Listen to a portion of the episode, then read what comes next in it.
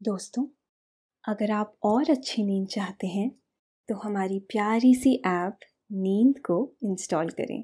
इस ऐप पर आपको एक्सक्लूसिव स्लीप स्टोरीज मिलेंगी। इंस्टॉल करने के लिए आप हमारी वेबसाइट नींद डॉट ऐप पर ज़रूर आइए। नमस्कार, मैं हूँ लोकेश। आज सुनिए, महाभारत की एक कथा से प्रेरित कहानी। एक सौ एकवें कौरव, युयुत्सु। महाभारत ग्रंथ में हज़ारों पात्र हैं। आपने अनेकों किरदारों के बारे में पढ़ा भी है। उन सभी पात्रों की अपनी एक कथा है। लेकिन महाभारत का ज़िक्र आते ही। सबसे पहले जिन पात्रों का ध्यान आता है, वो पांडव और कौरव ही हैं। ये भी सभी जानते हैं कि महाराज पांडु के पाँच पुत्र थे और धृतराष्ट्र के सौ पुत्र थे। लेकिन ऐसा नहीं है। एक ऐसा भी पात्र है, जो अपने आप में बहुत महत्वपूर्ण है। उन्होंने हमेशा धर्म का साथ दिया।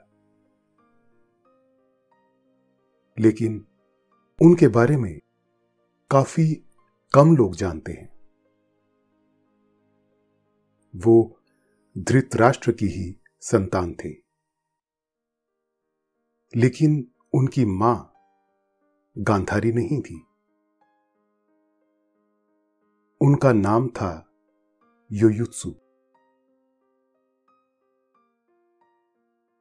वो एक दासी के पुत्र थे। लेकिन इन सब के बावजूद उनकी परवरिश राजकुमारों की तरह ही हुई थी। उन्हें भी सारी विद्याएँ सिखाई गई थी। उनके अधिकार भी दूसरे कौरवों से कम नहीं थे। खास बात यह थी कि वह और दुर्योधन एक ही दिन पैदा हुए थे। इस तरह वो दुर्योधन के तो हम उम्र थे, लेकिन गांधारी के बाकी निन्यानवे पुत्र उनसे छोटे थे। युयुत्सु न सिर्फ़ धृतराष्ट्र के 101वें पुत्र थे बल्कि वो उनके अकेले पुत्र थे, जो महाभारत के बाद भी जीवित रह गए थे।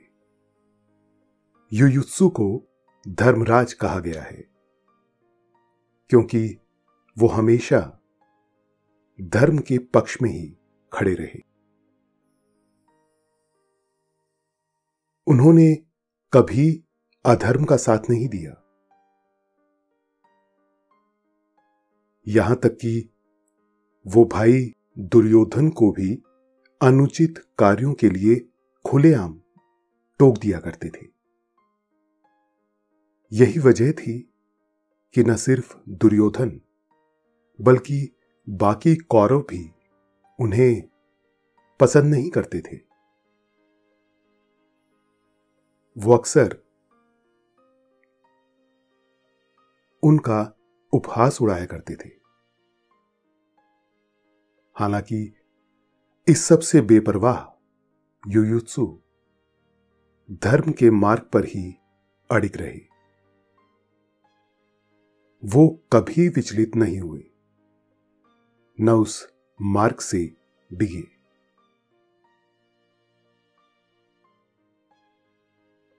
यही वजह थी कि पांडव पुत्र महाराज युधिष्ठिर उनका बड़ा सम्मान करते थे। राजा बनने पर उन्होंने युयुत्सु को अपना मंत्री बनाया था। कहते हैं, धृतराष्ट्र का पुत्र होने के बावजूद पांडवों में उनका सम्मान विदुर से किसी भी तरह से कम नहीं था।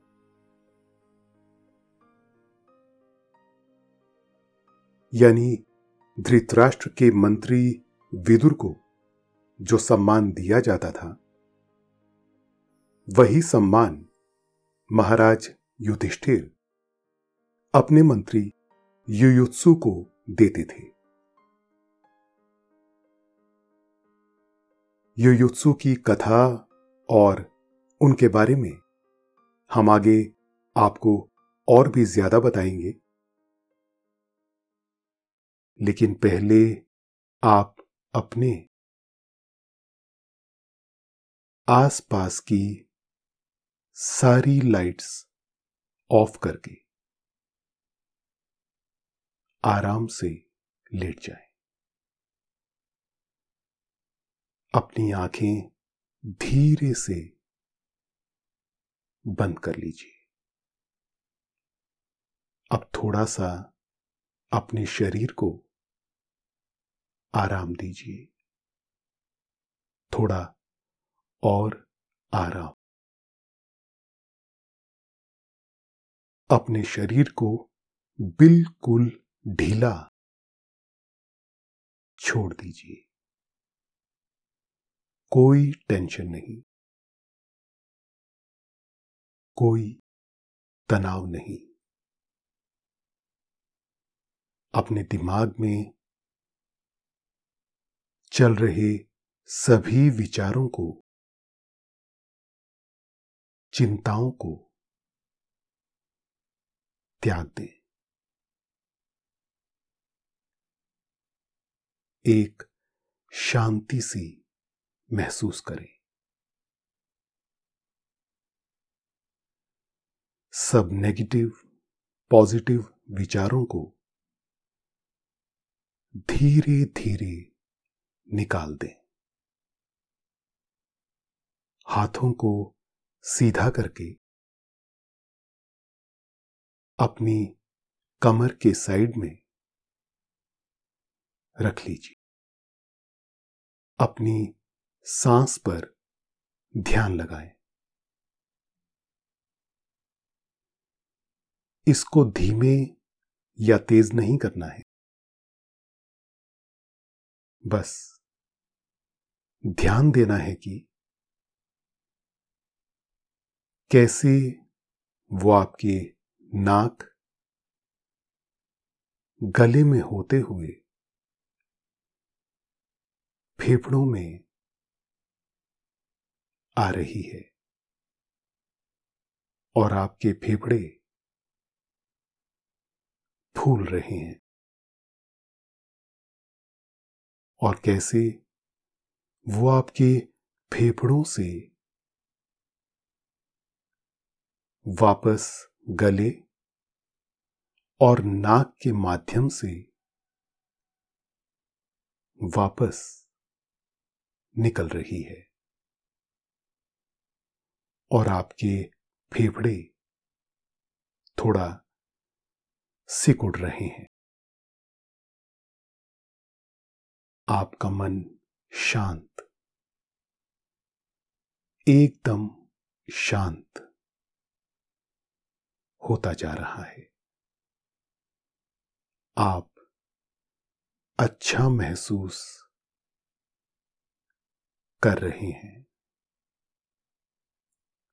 खुद को काफ़ी हल्का फील कर रहे हैं। सब तरफ़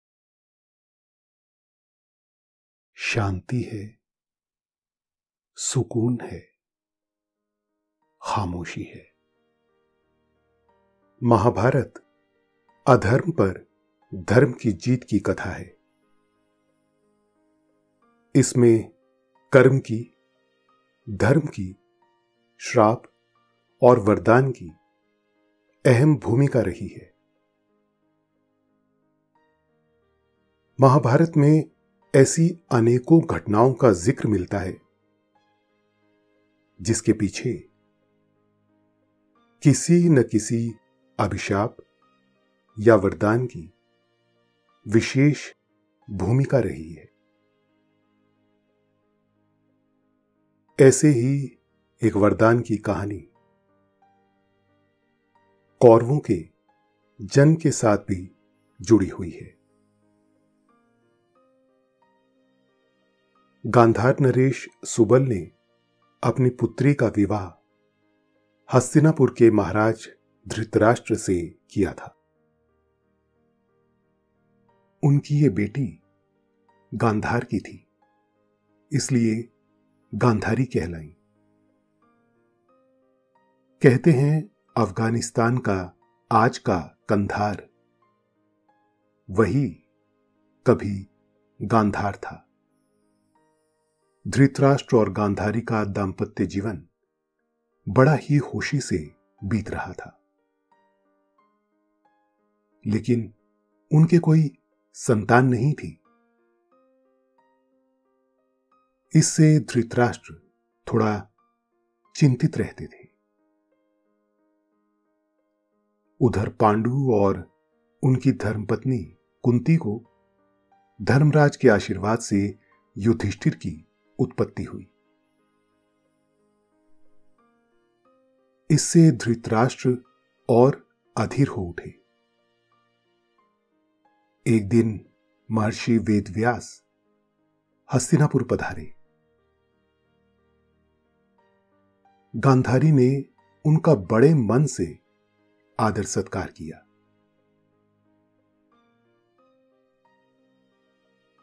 गांधारी के सेवा भाव से महर्षि वेदव्यास बहुत प्रसन्न हुए।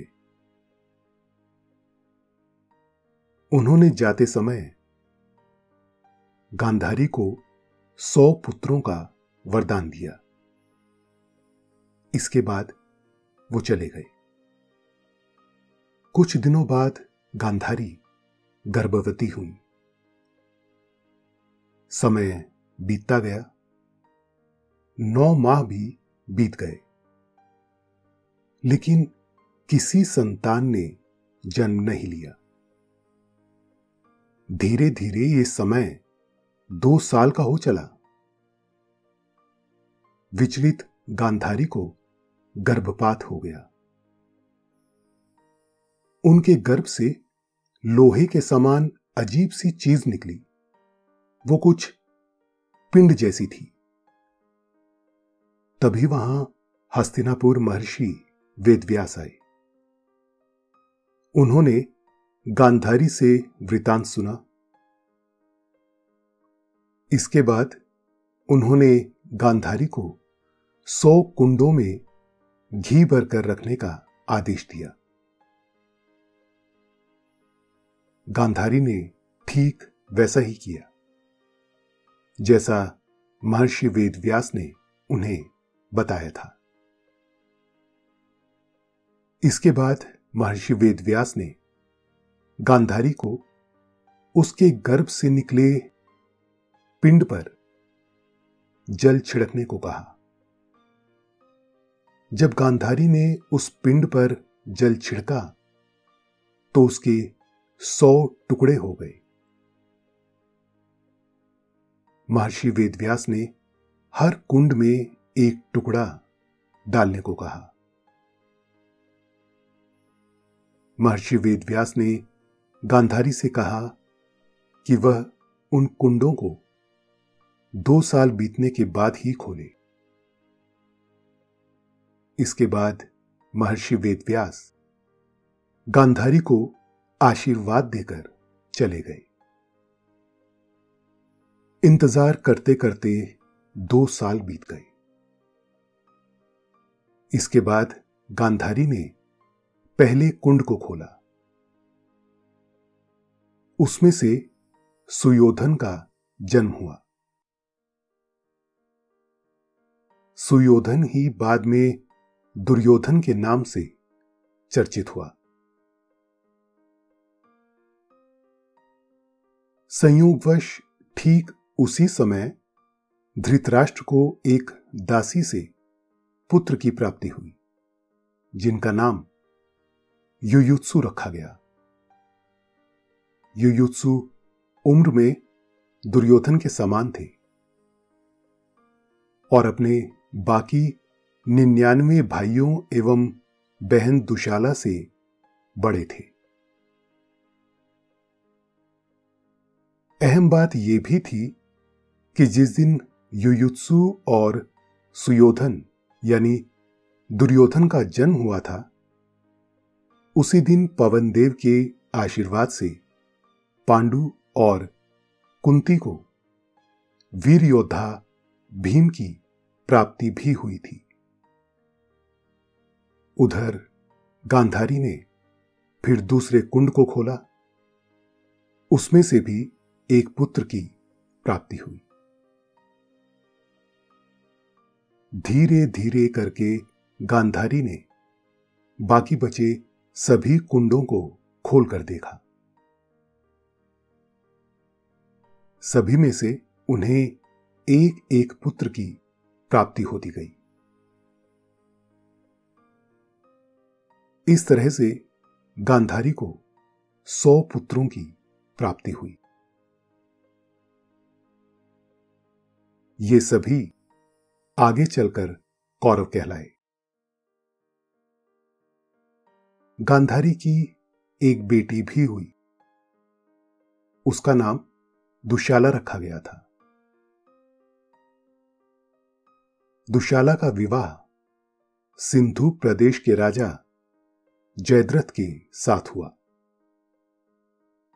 इस तरह धृतराष्ट्र और गांधारी के सौ पुत्र तो थे। लेकिन एक अन्य पुत्र, युयुत्सु भी थे, जो गांधारी से पैदा नहीं हुए थे, बल्कि उनका जन्म एक दासी से हुआ था। धृतराष्ट्र के उस बेटे का नाम युयुत्सु था। दासी पुत्र होने के बावजूद युयुत्सु को पूरा सम्मान दिया जाता था। धृतराष्ट्र अपने इस बेटे से स्नेह करते थे। युयुत्सु को धर्मात्मा कहा गया है। युयुत्सु का लालन पालन बाकी राजकुमारों की तरह महल में ही हुआ था। यही नहीं, उन्हें राजकुमारों की तरह सारे अधिकार भी मिले हुए थे। जब युयुत्सु बड़े हो गए तो उन्हें भी गुरु द्रोणाचार्य के पास बाकी राजकुमारों की तरह विद्या लेने के लिए भेजा गया था। नतीजे में युयुत्सु को सभी विद्याओं का ज्ञान था। साथ ही वो बहुत धर्मनिष्ठ थे। युयुत्सु उदार और धर्मात्मा प्रकृति के थे। यही वजह थी कि उन्हें दुर्योधन की बहुत सारी बातें पसंद नहीं थी। वो खुले तौर पर दुर्योधन के गलत कामों का विरोध भी करते थे। यही वजह थी कि दुर्योधन और उसके बाकी भाई उन्हें ज़्यादा महत्व नहीं देते थे और अक्सर उनका मज़ाक भी उड़ाते थे। लेकिन इसके बावजूद युयुत्सु में बहुत ज़्यादा नैतिक बल था और वो कौरवों के गलत कामों को कभी स्वीकार नहीं करते थे। धृतराष्ट्र का पुत्र होने के नाते उन्हें धार्तराष्ट्र और कुरु के वंशज होने के नाते कौरव्य भी कहा जाता है। युयुत्सु को महारथी भी कहा गया है। लेकिन उनके अंदर एक और गुण भी था। और वो था धर्म के लिए। हर स्थिति में एक सच्चे सिपाही की तरह डटे रहना। धर्मनिष्ठ होने की वजह से उन्होंने द्रौपदी के साथ दुर्योधन और दुशासन द्वारा किए गए अपमान का विरोध किया था। युयुत्सु ने पांडवों और कौरवों के बीच के विवाद को खत्म करने की बहुत कोशिश की। उन्होंने अपने भाइयों को बहुत समझाया भी। लेकिन दुर्योधन किसी की भी बात सुनने को तैयार नहीं था। जब कौरव पांडवों को राज्य में हिस्सा देने के लिए किसी भी हाल राज़ी नहीं हुए। तो अंत में दोनों ही पक्ष आमने सामने आ गए। उस वक्त युयुत्सु दुर्योधन के पक्ष में खड़े थे। तभी युधिष्ठिर ने कहा, मेरा पक्ष धर्म का है। जो धर्म की तरफ़ है वो मेरे साथ आ सकते हैं। नतीजे में युयुत्सु ने दुर्योधन का साथ छोड़ दिया था और वो पांडवों के पक्ष में जाकर खड़े हो गए थे। युयुत्सु की इस हिम्मत के लिए युधिष्ठिर ने गले लगाकर उनका स्वागत किया था। अधर्म का साथ छोड़ देने पर कौरवों ने उन्हें बहुत अपमानित किया था और उनके लिए कई अपमानजनक शब्द कहे। इसके बावजूद युयुत्सु विचलित नहीं हुए और वो धर्म के पक्ष में ही खड़े रहे। ऐसे ही धर्मनिष्ठ थे युयुत्सु। महाभारत में युयुत्सु ने बहुत अहम भूमिका निभाई थी। युयुत्सु की धर्म परायणता देखते हुए युधिष्ठिर ने उन्हें महाभारत में रसद की आपूर्ति की ज़िम्मेदारी दी थी। जिसे उन्होंने बहुत ज़िम्मेदारी से अदा किया। उन्होंने कभी भी रसद की कमी नहीं होने दी। बाद में जब पांडवों को उनका राज्य वापिस मिल गया तो महाराज युधिष्ठिर ने उन्हें अपना मंत्री बनाया था। कहते हैं, धृतराष्ट्र के लिए जितना भरोसे के मंत्री विदुर थे, उतना ही भरोसा युधिष्ठिर को युयुत्सु पर था। जब युधिष्ठिर महाप्रयाण करने लगे तो उन्होंने परीक्षित को राजा बना दिया था। धर्मराज युधिष्ठिर ने युयुत्सु को परीक्षित का संरक्षक बना दिया था। युयुत्सु ने अपनी ज़िम्मेदारी को भी बहुत ज़िम्मेदारी और निष्ठा से निभाया। धीरे धीरे युयुत्सु पांडवों के विश्वसनीय गुप्तचर में परिवर्तित होते गए।